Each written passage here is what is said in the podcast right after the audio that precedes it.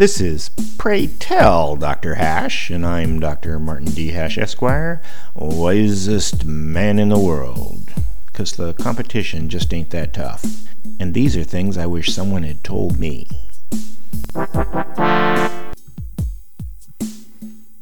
Today's topic Feminism causes mental illness. Mental illness is now the defining aspect of our society. A quarter of all women have taken psych drugs, plus the ones that aren't diagnosed yet. And depression among women is the number one cause of illness and disability. Either a plurality of women have been mentally ill throughout history, or it's a new phenomenon if of recent origin, what has changed for women that would drive them nuts?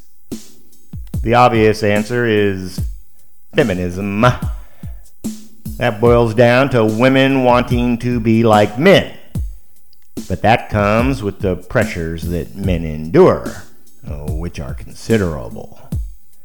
It's said men lead lives of quiet desperation but they're prepared for it biologically and socially. Women aren't. Women have always been protected from mental illness by the patriarchy, which feminism has eroded so much that it is no longer a barrier. Unless women want to continue in their mental anguish, they would have to reinvigorate the patriarchy, but they won't do that. No group ever gives up control voluntarily. Instead, using their democratic majority, they will try to enact laws to relieve the pressures they feel. But the world is a hard place. Half measures won't be enough. The end result will end up being full totalitarianism where women force men to take care of them.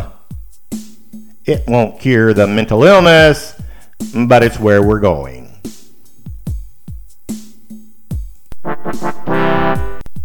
For more, see my website at martinhash.com.